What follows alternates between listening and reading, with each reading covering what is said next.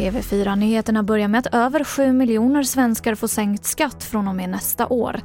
Detta efter en uppgörelse mellan regeringen och samarbetspartierna. Inkomstskatten sänks med totalt 13,5 miljarder kronor i den kommande höstbudgeten. Vilket väntas ge ungefär 1500 kronor extra i plånboken för framförallt låg och medelinkomsttagare.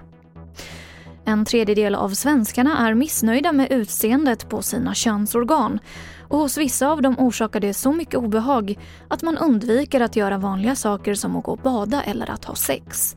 Det här visar siffror från Karolinska institutet som TV4 Nyheterna fått ta del av. Och mer om det här i TV4 Nyheterna klockan 22 ikväll. Flygbolaget Singapore Airlines ska göra sig av med 4 300 medarbetare. Och det här är motsvarande 20 procent av bolagets personalstyrka.